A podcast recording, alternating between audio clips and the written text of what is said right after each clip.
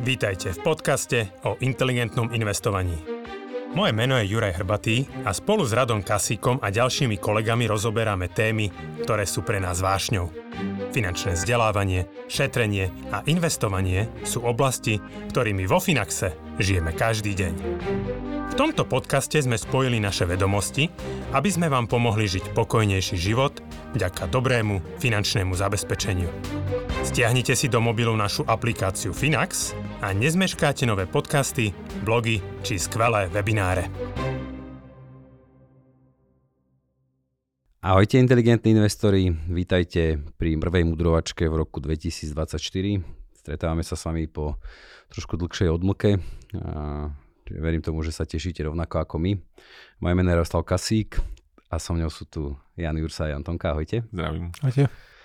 A my sme si slúbili ešte vlastne na konci minulého roka, že teda sa obzrieme aj za rokom 2023, že si ho zhodnotíme a myslím, že sme už spravili takú tradíciu z toho v týchto mudrovačkách, že sa snažíme vždy predvídať rok 2024. Ja teda určite... No vždy ďalší rok, ale hej. 4 roky tak... plánujeme 2024. Pardon, no, čiže že nadchádzajúci rok. Ja určite musím uviesť nejaké upozornenia, čiže toto nie je nejaké žiadne investičné odporúčanie, je to skôr pre zábavu.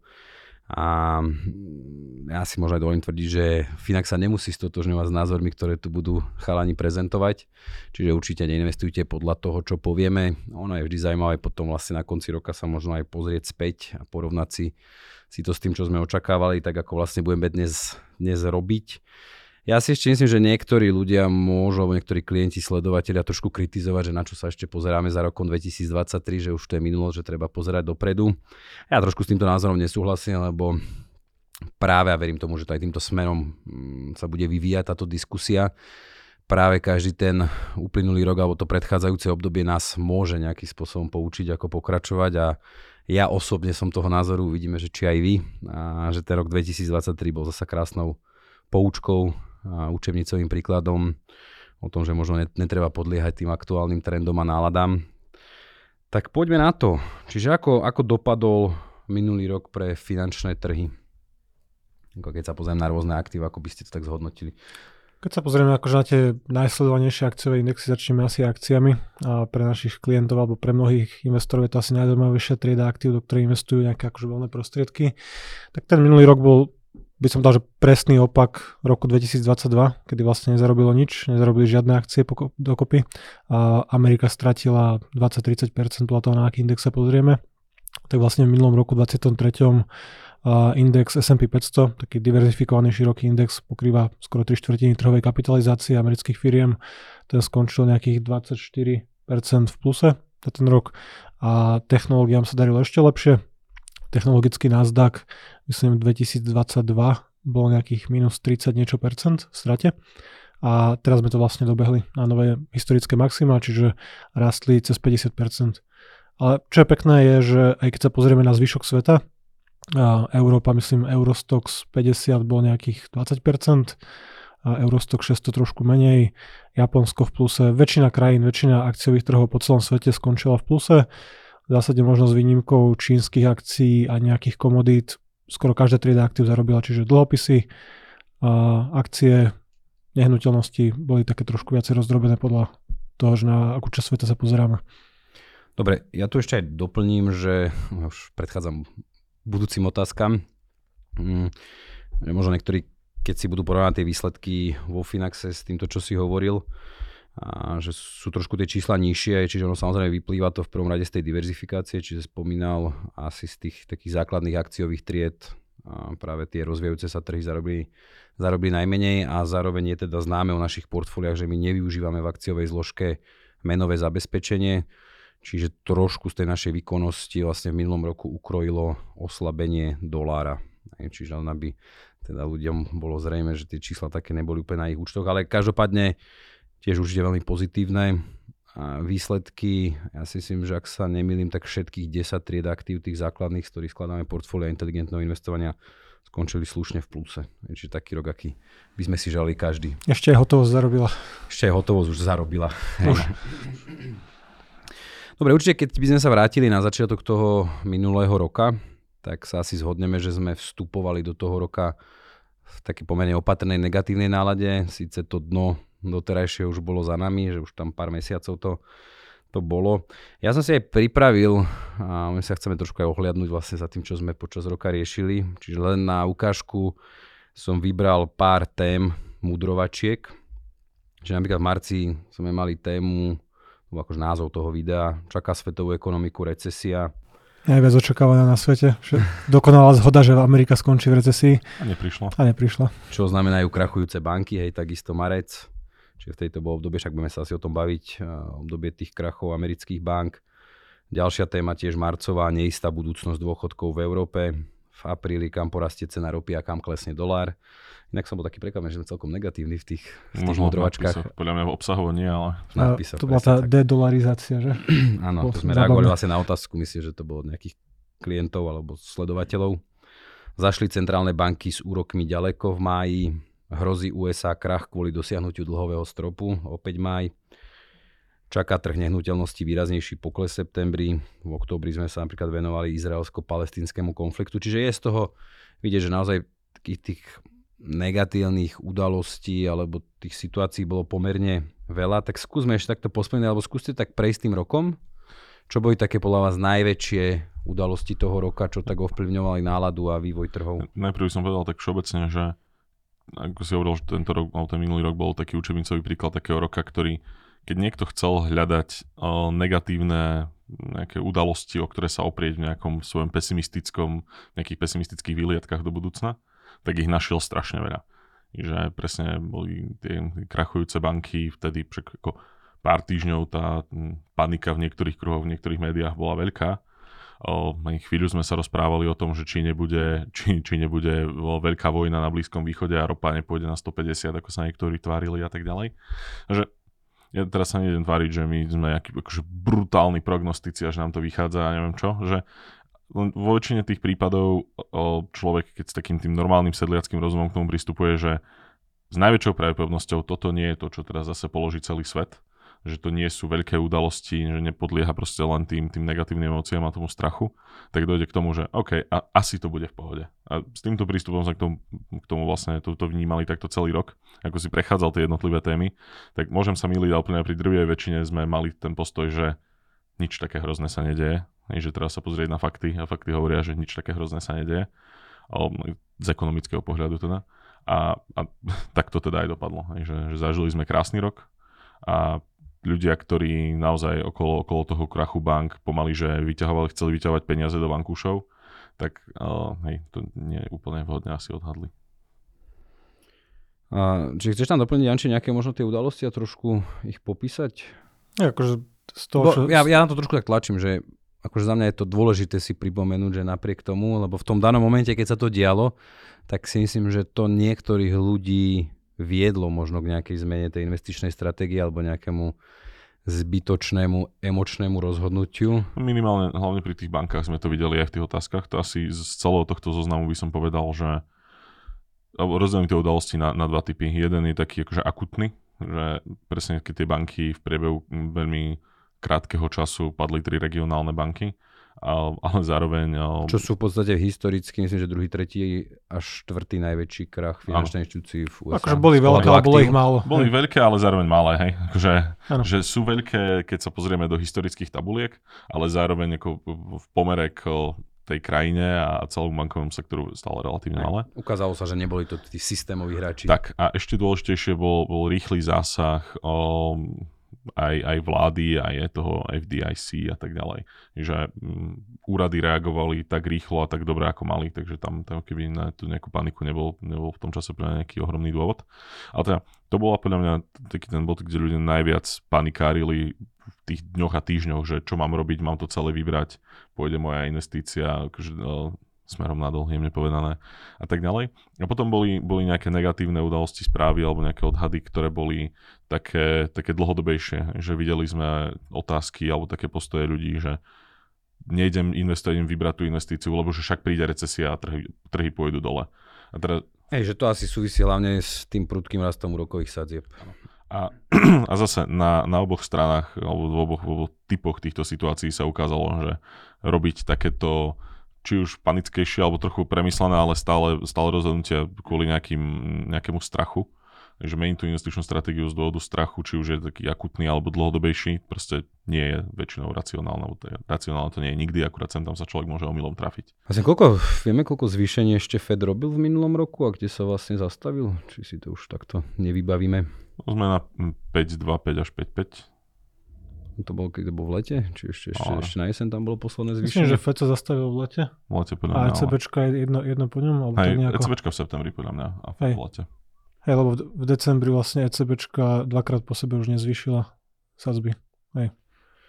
Čo je zaujímavé, vlastne ešte toho minulého roka, že v podstate to bolo ako po dekádach rokov, kedy ten konsenzus analytikov, tých makroekonomov, vlastne rôznych bank a rôznych brokerov amerických očakával, že vlastne index S&P 500 skončí v mínuse. Že to sa nestalo fakt, že už dlhú dobu. A prečo... No, jedine, ak sa pozrieme na tie... Akože áno, keď sa pozrieme na predpoveď na začiatku roka, tak máš pravdu. Toto podľa mňa chvíľu nebola pravda v marci 2020, keď všetci tí analytici revidovali kvôli korone. Mm-hmm. A vtedy bol tiež chvíľkový konsenzus, že všetko bude zle. Ale to bola tiež taká stádovitosť toho momentu. Čiže čo sa vlastne v priebehu toho roka zmenilo? Akože je pravda, že to treba si aj povedať, že drvivú časť tých ziskov dosiahli tie aktíva v závere roka, takže november, december. A čo sa také udialo tam, že prečo došlo k takémuto obratu, alebo prečo nakoniec ten sentiment nebol pretavený aj do výkonnosti tých aktív? Keby som to mal úplne zjednodušiť, keď nesúhlasíš hovor, ale podľa som, že pokles inflácie.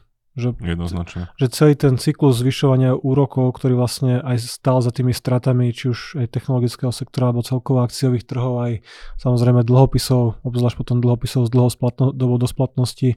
A celé to vlastne reflektovalo ten cyklus zvyšovania úrokov.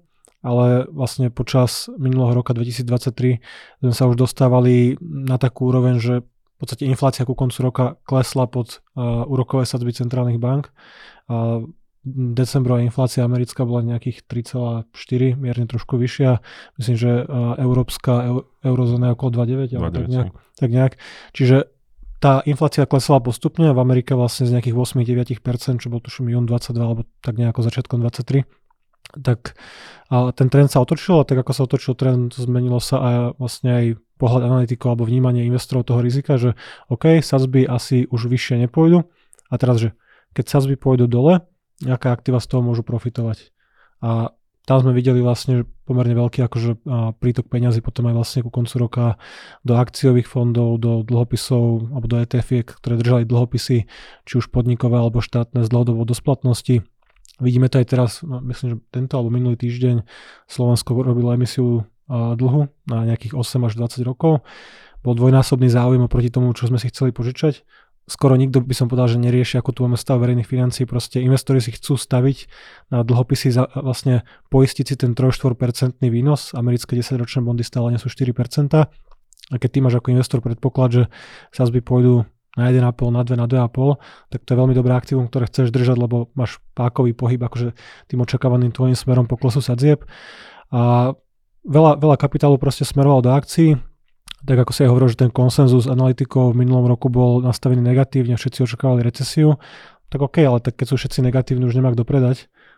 To bol ten dôvod, prečo technologické akcie v 2022 stratili 50-60%, niektoré tituly, Tesla 60%, Meta, Facebook 70%, tak teraz mali návrat naspäť, pomerne rýchle precenenie, čiže zmenili sa fakty, ale zmenil sa aj sentiment očakávania trhu. Presne tie očakávané poklesy na úrokových sadzbách krásne vidno na tých Magnificent Seven, sa im teraz hovorí, tých 7 veľkých technologických spoločností, ktoré sú dobrá investícia na to, že peniaze, ak rátam s tým, že peniaze budú znova lacnejšie. Ja úplne súhlasím s tým, čo Janči povedal, a ešte to rozšírim možno jeden krok, a to je to, že áno, presne, že inflácia klesala, očakávania na úrokové sadzby akože sa revidovali a tak ďalej. A zároveň trh očakával, že tie vyššie úrokové sadzby budú mať negatívnejšie dopady v rámci toho roka. Že trh práce, hlavne v Amerike, ostal brutálne silný v priebehu celého roka. Videli sme akože zopár bankrotov stredne veľkých spoločností, nič nejaké extra relevantné, že časť trhu očakávala, že naozaj príde k sériovým bankrotom firiem, ktoré nevedia splácať svoj dlh, nevedia si požičať a tak ďalej. Nič také sa nestalo. Že Fed vyzerá, že sa mu naozaj podarilo robiť ten soft landing, čo je niečo, čo pred rokom o takomto čase, nehovorím, že by to bolo nečakané, že všetci tvrdili, že soft landing nebude, ale bolo to otázne, že či sa im to podarí alebo nie. Aktuálne to vyzerá, že sa im to podarilo. A už je teda akože čas, kedy to môžeme vyhlásiť, či ešte akože treba čakať, že na to potvrdenie? Ako tak, že to buď už to môžeme povedať, alebo podľa mňa potom sa na to musíš pozrieť až akože o 10 rokov neskôr späť. Ty budeš písať učebnicu o tomto období, tak, lebo takže nezamestnanosť je historicky skoro na minimách aj v eurozóne, aj v Spojených štátoch. A reálne príjmy teraz už v posledných mesiacoch, možno kvartáloch pomaly začínajú rásť, čiže už prekonávajú infláciu. Prekonávajú, áno. Čiže keď toto nie je soft landing, že všetci si zachovali prácu, a mzdy rástli, ale nie tak, aby to bol dôvod na ďalšie zvyšovanie úrokov. A v minulom roku bolo tých správ pomerne veľa, aj 2022 Google prepúšťa, Meta prepúšťa, a že to je krásnou ukážkou toho, že ako funguje naozaj dobrý kapitalistický trh, že tie americké firmy sú proste super v tom, ako sa vedia prispôsobiť tomu, že koľko potrebujú zamestnancov, keď to prehnali s najímaním, tak niekoho prepustili, ale to boli šikovní ľudia, ktorí si našli prácu možno v inej firme, v inom sektore, možno AI, možno kdekoľvek inde, ale zase ja to akože nepredstavovalo nejaký problém, čiže ja by som povedal, že keď už toto nie je soft landing, tak akože čo už to môže byť? Aktuálne väčšina trhu čaká, že v marci bude 1 4% cut a v máji ďalší. Že ešte môžeme povedať, že keď reálne Fed začne znižovať sadzby, že to si môžeme povedať, že OK, tak už sme ako prešli nejaký ďalší checkpoint, že už sa to otáča. Ale áno, proste všetky dáta makroekonomické ukazujú, že americká ekonomika je v veľmi, veľmi dobrej kondícii. A na to, aby sa inflácia teraz nejako nečakane otočila smerom zase k rastu, tak by musel pravdepodobne nastať len nejaký veľký externý šok. Dobre, tak skúste to ešte takto na záver možno toho ohliadnutia za tým predchádzajúcim rokom tak fakt zhrnúť, že čo zase sa mohli ľudia z neho naučiť, alebo čo vy ste si z neho vzali, nejaké také odporúčania pre našich poslucháčov, divákov. No, za mňa by som povedal, že platí to, čo akože častokrát opakujeme to, pretože to je pravda. A nepozerať sa na trhy, akože hlavne na trhy alebo na aktíva, ktoré majú proste dôvod byť v portfóliu, pokiaľ investuješ na 10, 15, 20 rokov na dôchodok a podobne. A nepozerať sa na nejaký jednoročný vývoj, na nejaké správy v médiách, nedovoliť, aby tá trhová psychológia, keď proste sleduje ešte negatívne správy, lebo ich je vždycky veľa, že aj k tomu, čo si povedal, môžeme doplniť, neviem, zlyhaná protiofenzíva na Ukrajine, hrozba Tajvan, Čína, to sa tam objaví každých pár rokov, a voľby americké, teraz Trump, proste všetky tieto veci, že aj v tomto roku, aj v ďalšom, aj v tom budúcom, aj do nekonečna, vždy bude pomerne veľa negatívnych udalostí, tak ako bolo v minulosti jedno vojna v Koreji, Vietname, prvá, druhá svetová, a že OK, všetko bokom, a stále, že pozrieš sa na rast produktivity, rast bohatstva spoločnosti, vo finále aj rast ziskov podnikov, dostaneš priemer akciového trhu 8 až 10%, s tým ale, že akciové trhy nerobia väčšinu rokov 8 až 10%, väčšinu období skončia 15 až 30%, že to je najčastejšie. Čiže ani ten 20% výnos nie je nejaká akože historická anomália, pre ktorý by som mal vlastne teraz vypredať portfólio, že však som si zarobil na 2 roky dopredu, že takto akciové trhy úplne nefungujú. A najlepšie, čo môžeš spraviť, je investovať dlhodobo, investovať rozumne, investovať diverzifikovane. Teraz sa bavím o tom, že ako sa darilo Spojeným štátom. A všetci dobre vieme, aká bola história, že bola dekáda, kedy americké akcie nezarobili. Čiže to, že rozvíjajúce sa trhy mali predchádzajúci rok negatívny, to samozrejme znamená aj to, že tie akcie sú ocenené pomerne nízko a stačí pomaly pár dobrých správ, čínsky stimul alebo čokoľvek, čo sa môže vlastne zmeniť. Že negatívne správy už väčšinou bývajú zapracované, keď o nich vieme v cenách, a tie pozitívne ťažko predpovedať, že kde budú 3, 5, 10 rokov, ale rozumné je proste držať sa dobre nastavenej stratégie, ignorovať všetky predpovede aj naše na budúci rok, že môžeme tu strieľať, že S&Pčko spraví 80, 15, 20%. Dostaneme sa k tomu. Ale že ja aj tak nezmením akože investičnú stratégiu, že najbližších 10-15 rokov budem nakupovať aktíva, to môžu byť akcie, to môžu byť nehnuteľnosti, to môžu byť dlhopisy, podľa nejakého osobného nastavenia rizika alebo celkovo ako mám rozložené financie, ale najlepšie proste nereagovať na nejaké takéto akože headliny a strašenie. Ja podľa mňa to poučenie je úplne rovnaké ako aj z roku 2020 napríklad, ale svojím spôsobom aj 2021-2022, že nepanikáriť.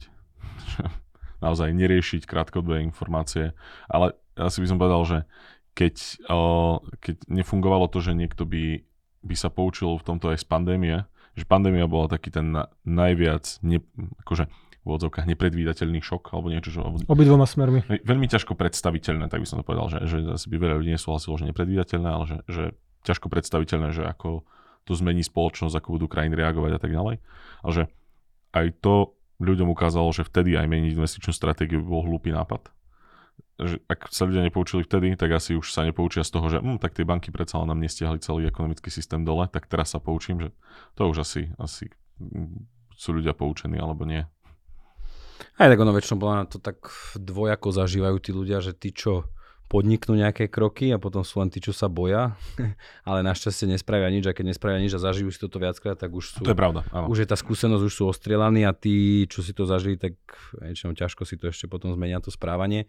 Ale určite ja by som možno doplnil aj to, že... Tí, čo predali pri tých bankách, tak teraz pravdepodobne čakajú, že kedy to jedného dňa padne o 40%, aby som mohol zainvestovať. A môžu čakať 15-20 rokov. Alebo nakupujú kryptomeny a dúfajú v pád systému.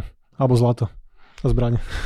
Ja by som teda ešte naozaj doplnil, však vy ste to v podstate hovorili, že naozaj dôležité zostať zainvestovaný, že je krásne vidieť, že fakt v priebehu toho roka tie indexy alebo trhy až tak veľa nerobili, že tiež tam bola stále nejaká prítomná volatilita, nebola už taká výrazná, ale že naozaj zachytiť možno, alebo že keď sa ten sentiment obráti, tak je to naozaj veľmi rýchlo a vtedy nastupovať, naskakovať alebo to zachytiť je prakticky nemožné. Tam vlastne október to bol 10% mesiac. November, po októbri. A december bol pomerne tiež slušný, akože oni reálne a myslím, že to nejakých 17% spravil ten index za 2 mesiace. Že to je, či ak toto zamešká, že aj z pohľadu dlhého horizontu naozaj sa pripravuješ o pomerne veľkú časť ziskov. A to hovoria všetky tie štatistiky, že ak by si za posledné dekády vynechal fakt, že zo pár dní, že si nezainvestovaný, tak máš proste zlomok výnosu. A trafiť, ako kedy nastáva tá zmena toho trendu alebo sentimentu, sa nedarí trošku väčším kapacitám. Ako. Utopia, no. Dobre, tak skúsme teraz možno zhrnúť aktuálnu náladu a situáciu. Ja som akože rozmýšľal, keď som si písal túto otázku, že ako by som ju ja zhrnul, ako by som to ja pomenoval, ale som neprišiel na to, že akože je podľa vás skôr optimistická alebo pesimistická, taká opatrná akože situácia na finančných trhoch, za ten sentiment, za kým vstupujeme do roku 2000, alebo sme vstúpili do roku 2024. Na trh sám nevie tento moment. Prvé dni boli trochu negatívne a tam ako sa vynorila taká jemná panika, že takýto zlý začiatok bol v tom roku a hentom a vtedy to potom bol zlý rok a potom trhy to otočili a je to OK. Ale nevidno teraz žiadne veľmi silné jednoznačné predpovede ani takým smerom. Skôr ten nejaký mediálny priestor na finančných trhoch sa hýbe viac okolo prezidentských volieb a v priebehu roka už to bude len viac a viac prítomné. Aj pripomeniem, že Američania si budú voliť prezidenta tradične v novembri. Zatiaľ to vyzerá na súboj Trump-Biden. Keď dožijú, lebo to pri pánoch v rokoch je to vždy také otázne. Takže Biden bude kandidovať zasa? Vyzerá to tak. Ja si myslím, že demokratická strana, keď už tak odbočím k tomu, tak tam má jeden problém, že 3 roky dozadu si mysleli, že dobre, tak Biden sa stane prezidentom, buď to dá, alebo to nedá, Kamala Harris buď bude prezidentka, alebo bude ďalšia kandidátka. Len oni neúplne dobre odhadli to, že je... Čo dokáže dnešná medicína. Nie, to je jedna vec, ale že Kamala Harris je tak vrcholne nesympatická väčšine voličov. Podľa mňa sa na to pozerali veľmi z takého pohľadu, že OK, je z minority, je žena, takže ako tie základné škatulky, ktoré potrebuje... Vyrastie popri ňom, zväzie sa na tej popularite. Ale že tie základné škatulky, čo demokratická strana si kontroluje, tak akože tie splňa teraz, takže to bude OK. Len ono, asi dôležitejšie ako tieto škatulky je, že čo to je za človeka aspoň trochu a ona naozaj jej... No, vyzerá, že stratila akýkoľvek fanúšikov. Ale bude mať ako demokratická strana nejaké tie primárky? Nie, nevyzerá to tak, že by to... Tam nikto takýto tam nie je. Ako oni by, podľa mňa, v rámci tých svojich procedúr, oni by mohli mať, keby tam niekto kandidoval, ale nie je to ani väčšinou zvykom. Keď je sediaci prezident. Čiže to veľmi hrá v prospech Trumpa, nie? Či je to stále také na váškach, že má šance Biden? Takto. Zase Biden nemal také zlé výsledky, keby takto. Inflácia, ktorá prišla, nebola Bidenová vina. Inflácia, ktorá odišla, nebola Bidenová zásluha. Ale v konečnom dôsledku, ako sme hovorili, ako americká ekonomika je na tom teraz dobré a robustne, tak či onak to bude pripisované Bidenovi do veľkej miery. Takže on ako nie je on nejaký populárny momentálne. Nie je nejak ultrapopulárny, ale podľa mňa, podľa prieskumov, to nevychádza Trumpovi úplne pozitívne v prípade súboja Trump-Biden. Tam republikáni majú tú kandidátku Nikki Haley, čo je taká stredovejšia, jemne povedaná, a tejto vychádza, že keby bola republikánskym kandidátom, tak ona by Bidena mohla výrazne poraziť. Ale hej, ako, toto nie je úplne súťaž popularite, ale v nepopularite medzi týmito dvoma. Ale teda Biden nemá takú zlú východiskovú situáciu kvôli situácii, v ktorej USA aktuálne je. A otázka je teda, že či kto dožije a či bude ešte schopný. A ďalšia otázka je, že koho postavia k nemu. Že či ich to bude ďalej baviť. Mať tam Kamalu Harris, ktorá nevyzerá, že by mala nejakú extra dobrú budúcnosť v demokratickej strane. Alebo či tam vyťahnú niekoho iného. Niekoho sa pripraviť na prezidenta. Ale netuším koho. Gavina. Že guvernér Kalifornie, ale on tiež je podľa mňa, on bol problematický v tých swing states, že v Pensylvánii, Michigane, Ohio a tak ďalej, že on je príliš taký ten mestský liberál a on by sa nemal podľa mňa až tak o čo oprieť tomto, ale hej, to už odbiehame. Pointa, vyzerá to teda zatiaľ na súboj Trump-Biden. Myslím, že z pohľadu trhov, ako asi by som nepanikaril ani jedným, ani druhým smerom. A to hovoríme už nie jedný voľby. Aj, že sme to zažili už vlastne pri tých predchádzajúcich dvoch voľbách. Áno. Takže z tohto pohľadu je to podľa mňa v pohode. A možno také nejaké obavy, ktoré sú často nejak medializované, sú, že čo sa bude diať s rusko-ukrajinským konfliktom, ak bol Trump zvolený. A to je tiež podľa mňa do veľkej miery prehnané tam nejak čakať, že Trump by veľmi zmenil smerovanie. Väčšinou akože... Čiže nezastavil by tú pomoc, ako sa hovorí v médiách. Mne to príde strašne prehnane jasné očakávania v tomto majú médiá z nejakého dôvodu. Vychádza to z jeho vyjadrenia, ak sa nemýlim. Tu poviem viac. Jedna je, že vždy, keď USA je či už v nejakom konflikte, alebo podporuje nejakú stranu v nejakom konflikte, tak tá strana, ktorá nie je aktuálne pri moci, na to nadáva. A to je úplne jedno, kto je pri moci. Vždy tá druhá strana má tú pozíciu, že neposielajme peniaze, zbranie, ľudí, vojakov, kohokoľvek inde. Sú to ľahké body, no. Áno, ale že držme si to doma, postarajme sa o našich tu veteránov, blablabla a tak ďalej. Hej. A to robí každý. Obe strany to robia a potom sa dostanú k moci a správajú sa inak. Hej. Pozdravujem napríklad demokratov, keď sa išlo do Iraku, do Afganistanu. Hej, že nezmenili smerovanie skoro vôbec v tomto. No, to je jedna vec, že tým pádom ako beriem veľmi z rezervou tejto vyjadrenia. A druhá vec je, že keď sa pozrieme na reálne kroky, ktorá strana robila, keď bola pri moci, čo sa týka Ukrajiny a Ruska, tak ako to, že Ukrajinci mali toľko javelinov, ktorými sa mohli na úvod brániť, bola Trumpová zásluha do veľkej miery. Takže kým bol pri moci Obama, v 2014 Rusi prišli si zobrať Donbas, tak Obama tam posielal jedlo a deky, akože humanitárnu pomoc. A Trump ich prezbrojil. Vykuchané hemvy, ktoré nemali zbrane. A presne, hej, že Obama sa hlavne snažil neprovokovať Rusko.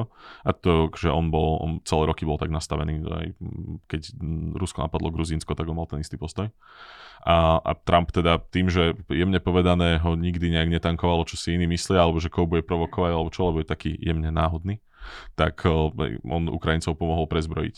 Takže zase tváriť sa, že on je len nejaký ako pomocník Putina, ktorý tam ako odsabotuje Ukrajincov, prehnaná predpoveď podľa mňa. U Trumpa sme aj videli ochotu akože byť v nejakom spore s takými akože geopolitickými rivalmi, že kto začal vlastne tú konfrontáciu s Čínou. Že neviem si predstaviť úplne situáciu, že Trump je prezident a Čína si povie, že Tajvan si berieme naspäť. Je nepredvídateľný a to je často dobrý deterent. Áno, pre druhých diktátorov, ktorí sú reálne slabší, čiže akože nemusí to byť úplne negatívne. A videli sme, že keď vyhral Trump voľby, tak prvé predpovede všetkých analytikov, konsenzus, trhy pôjdu nadol. Lebo proste Trump zlý. Katastrofa. Nebola to taká katastrofa, proste pomohlo to akože aj akciovému trhu, aj nejakým sektorom. Akože vo finále politici nemajú akože kľúčovú zásluhu na tom, ako sa tie trhy správajú, že cyklus monetárny a také prirodzené striedanie recesie a podobne, že to príde. Ale áno, akože tento rok bude zaujímavý presne tým, že je volebný rok a v mnohých častiach sveta, že bude to taký, že super volebný rok, že keď som videl, že kde všade budú voľby. Samozrejme, kľúčové budú centrálne banky. Dneska, myslím, akurát šéfka ECB Christine Lagarde vlastne v Davose vyhlásila, že vie si predstaviť pokles úrokov v eurozóne v lete. Čiže očakáva sa aktuálne ten pokles, ako si ty hovoril, nejakých 0,75%, komunikovali predstavitelia Fedu koncom roka. Trh očakáva okolo 1,5%, investori sú optimistickejší, ale už aj pre eurozónu, čiže aj pre naše hypotéky alebo dlhy môže byť pozitívna správa, že aj taký ten hlavný prúd, stred a proste časť vlastne šéfov centrálnych bank, lokálnych niektorých štátov vlastne bude tlačiť na to, aby tie úroky klesali.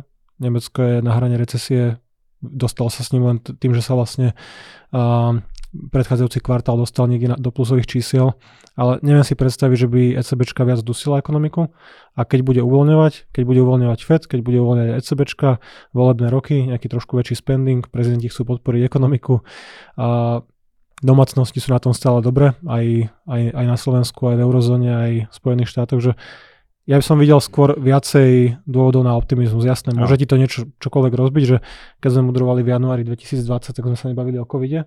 Žiadna investičná banka nemala vo výhľade, že tento rok mohla byť prísť globálna pandémia, alebo že možno Rusko obsadí suseda, niekedy akože neskôr.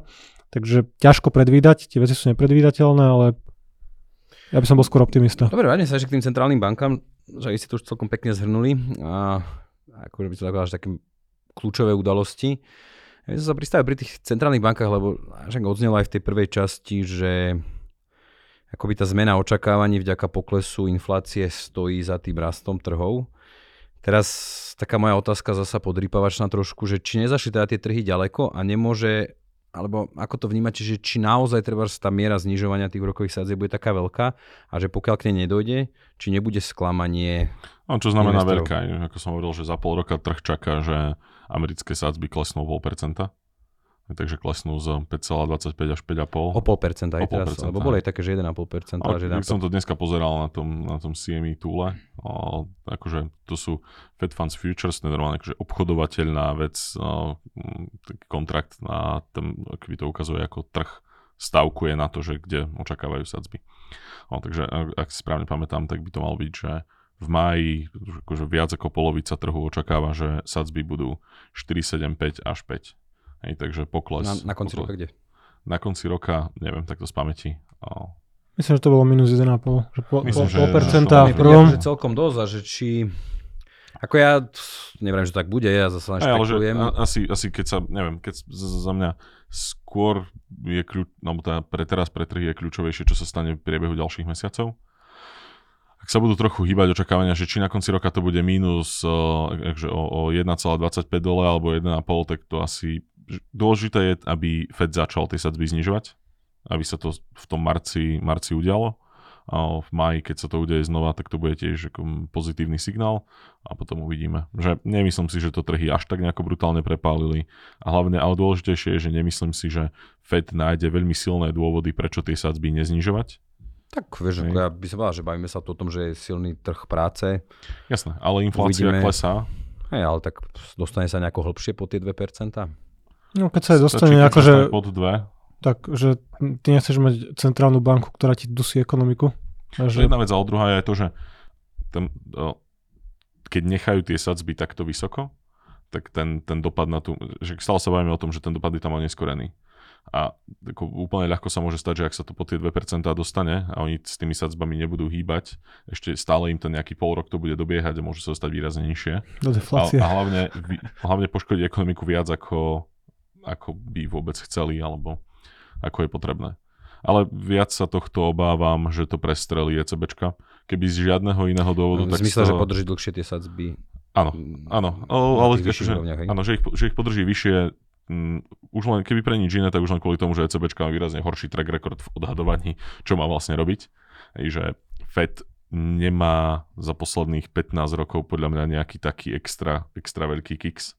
A ECBčka ako však viackrát musela otočiť smer, že či znižuje alebo zvyšuje sadzby a vyzerá výrazne menej sebavedomá v tom, že čo je vlastne správne smerovanie a trhy ešte aj podľa mňa oveľa menej veria v tom, čo ako jednotliví guvernéri centrálnych bank rozprávajú.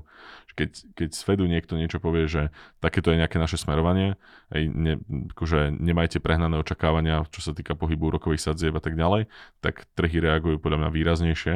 Keď ZCBčky, ako čo včera či predčerom rozprával guvernér Rakúskej centrálnej banky, že no, že ako asi to s tým ako znižovaním sadzieb nebude úplne také ružové, trhy to mali, bolo im to úplne jedno, a Lagarde 2 dní na to povie, že v lete si to viem predstaviť.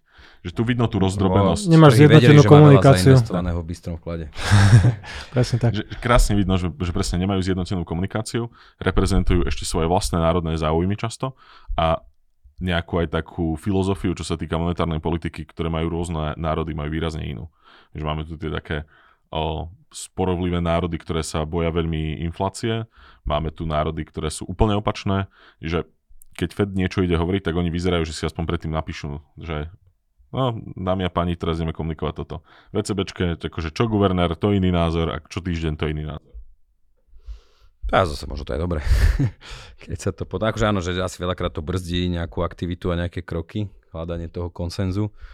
Na druhej strane to možno aspoň také pluralitné, ťažko povedať. Potom si skôr myslím, že 15 guvernérov je ignorovaných.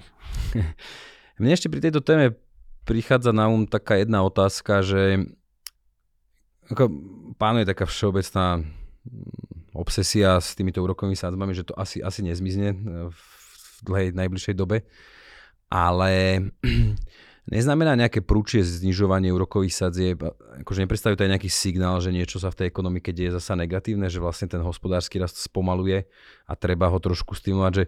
Podľa nie je nutné. Záleží, z akých dôvodov tie sadzby pôjdu dole, ale tu sa miešajú dve veci. Jedna je to, čo povedal Janči, že centrálne banky nechcú ako zbytočne viac dusiť ekonomiku, ako je potrebné. To tiež nie je ich úloha. Že ich úloha je držať cenovú stabilitu, v prípade Fedu aj zdravý trh práce, a také nepovedané je zároveň proste pri tom ekonomický rast podporovať, držať, aj dosahovať čo najvyšší. Lacné peniaze ti podporujú inovácie, že mnoho firiem proste, hlavne preto Nasdaq a technologické akcie sú citlivé na úrokové sadzby, lebo ty buduješ firmu, ktorá možno 10 rokov, 15 rokov nebude mať zisk, a s tým, že strašne musíš diskontovať vlastne ten budúci cashflow, že to koľko zarobí do súčasnosti, aká je hodnota tej firmy, a rozhoduješ sa ty ako investor, či tam budeš alokovať kapitál, alebo to požičaš americkému štátu za 4% bez rizika na 10 rokov, tak proste keď sú vysoké úroky v ekonomike a vieš takto si uložiť peniaze bez postúpenia rizika, to znamená menej kapitálu pre tie inovatívne firmy. To je jedno, či to je nejaký OpenAI alebo čokoľvek, čo príde, že on to dusí tú ekonomiku. Ty nevidíš firmy, ktoré nevznikli, ale oni reálne nevznikli, lebo sú drahé peniaze. A toto nechceš, aby robila centrálna banka, že ťažko to vyčísliť vopred, ale lacné peniaze môžeme nadávať na to, že spôsobili infláciu, sú drahšie paradajky, ale proste vznikli firmy, ktoré poženú technologicky raz možno celý náš život, takže... A tak napríklad, aby som dokončil, že keď centrálne banky znižujú z takéhoto dôvodu, že nechcú, že dosiahli svoje ciele a nechcú ďalej zbytočne dusiť ekonomiku, to je jedna vec. Druhá je, keď prichádzaš do recesie, alebo napríklad do pandémie, alebo do čohokoľvek problematického z ekonomického pohľadu a príde centrálna banka, že ideme kvôli forme stimulov, alebo ako formu stimulov ideme znižovať sadzby a robiť kvantitatívne uvoľňovanie a tak ďalej. Že to priamo vychádza z rôznych motivácií, aj keď robíš to isté. A môže sa teda stať napríklad, že tá inflácia zostane vyššia, že trebárs nebude tak klesať a zabráni napríklad tomu znižovaniu rokových sadzieb? Keď sme sa takto počas roka bavili o tom, že zostane inflácia vyššia, tak pre nás sme boli tak nastavení, že kľudne sa môže stať, že zostane 3, 4, 4,5 a že nebude to taký problém potom, ako celé roky tá inflácia bola non-existent, ale už ani čísla tak nevyzerajú, že tá inflácia ostane takáto vyššia. Čiže vaše očakávania sú také, že pôjde to dole a bude si to vyžadovať to znižovanie, alebo bude to uvoľňovať ruky tým centrálnym bankám, som to správne pomenoval. V prípade Fedu sa nebojím, že by ich to donútilo znižovať sadzby, aby sa vyhli deflácii. Minimálne to, že trh práce je tam, aký je, ako hovorím stále, že výrazne silnejší, tak ten tlak na platy bude tú infláciu stále držať na nejakej zdravej úrovni. Pri ECBčke si viem v pohode predstaviť, že tie inflačné tlaky tak pomiznú, že ECBčka to prepáli a zrazu budeme zase ratovať defláciu ako pár rokov dozadu. OK, a aká je pravdepodobnosť recesie, že teda by sa dostali napríklad v tomto roku globálnej ekonomiky, že niečo ste tu spomínali, že Európa už je taká, že stále sa tak potáca okolo tej hranice. Európa sa dlhodobo potáca okolo recesie. A keď sa pozrieme na Ameriku? Zatiaľ, že ono je populárne predpovedať takéto akože recesie a rizika, varovať pred nimi, lebo keď ti to raz vyjde, tak si proste hrdina, začneš písať newsletter a vyberáš predplatné, ale... Je to zaujímavejšie, ako keď... Áno, keď povieš, každý rok povieš, že nebude a za každým ti to vyjde. A 9. rok sa pomýliš, á, dobre, dostali sme sa z nej o pár kvartálov, že... Ťažko predpovedať akože recesiu, že nevidím preto dôvod, že nie v prostredí klesajúcich úrokových sadzieb, nie v prostredí toho, že už sa tu nebojíme v Európe, že nebude plyn a zmrzneme. Proste, a nie kvôli tomu, že Slovensko zastropovala, že to je iná vec, prečo aj slovenská inflácia bude niekde inde čoskoro, ale máme energie, ktoré sú dostupné, nezdražili, Rusko nespôsobilo úplne katastrofu na celom európskom kontinente, konflikt je izolovaný, akokoľvek sa skončí, tak proste svetovým trhom to je jedno, keď to tak trošku zjednodušíme. Bohužiaľ, tak, no. Je to bohužiaľ tak. Aj chvála Bohu. A teraz, že vymýšľať si nejaké potenciálne krízy, ktoré sa môžu stať a ktoré uvrhnú globálnu ekonomiku do recesie, akože...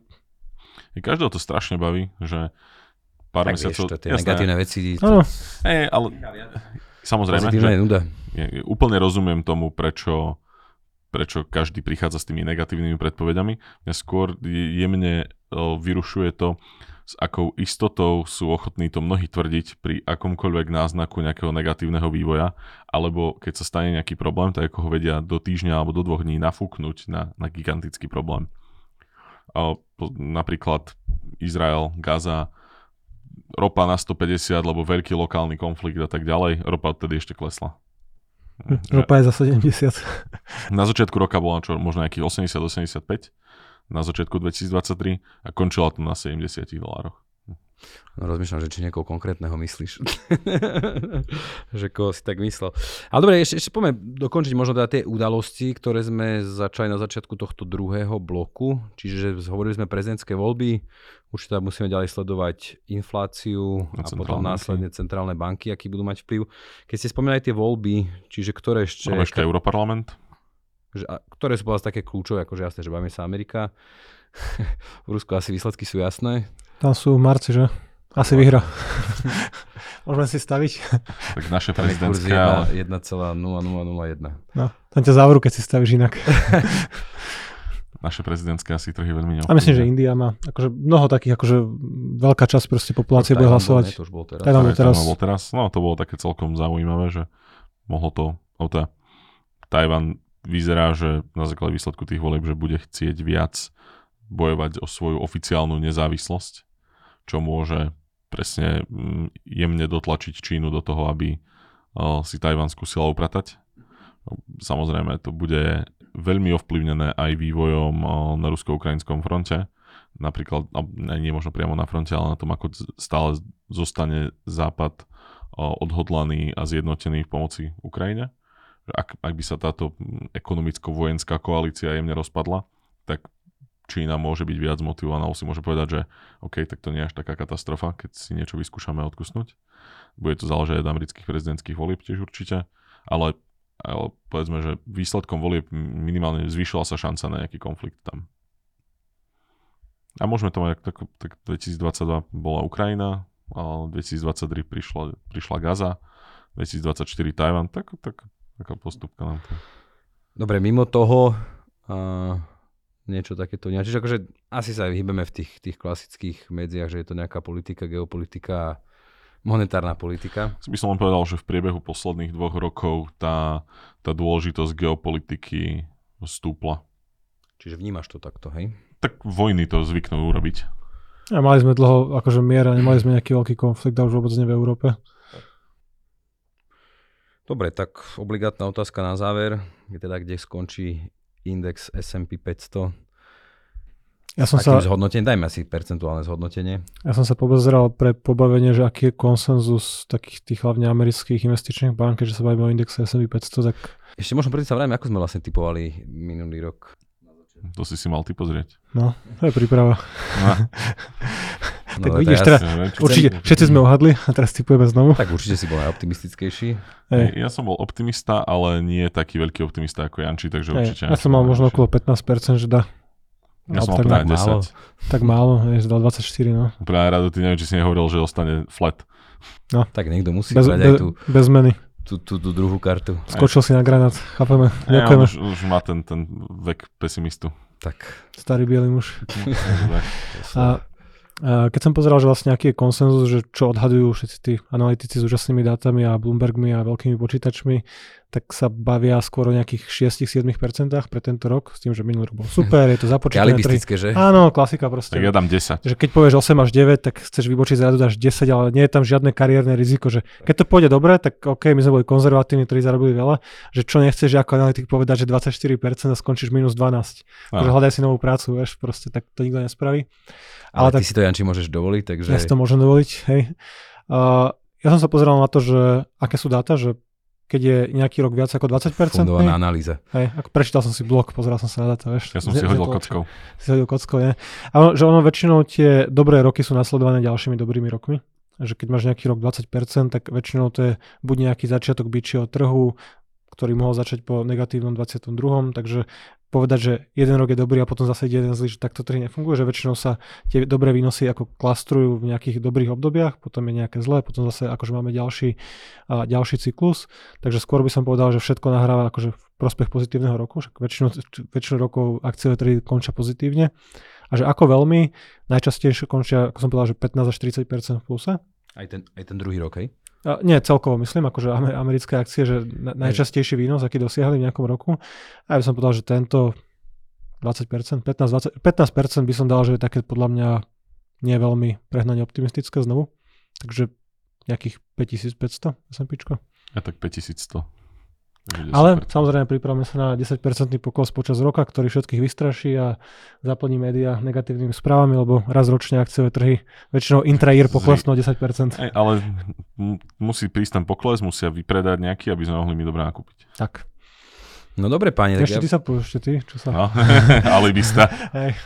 No. Minus 15. Ja ostanem pri tých svojich konzervatívnych odhadoch 5%. Ach je, pre dlhopisy? Dlhopisy určite spravia. No vidíš. No dobre, ja vám teda ďakujem veľmi pekne.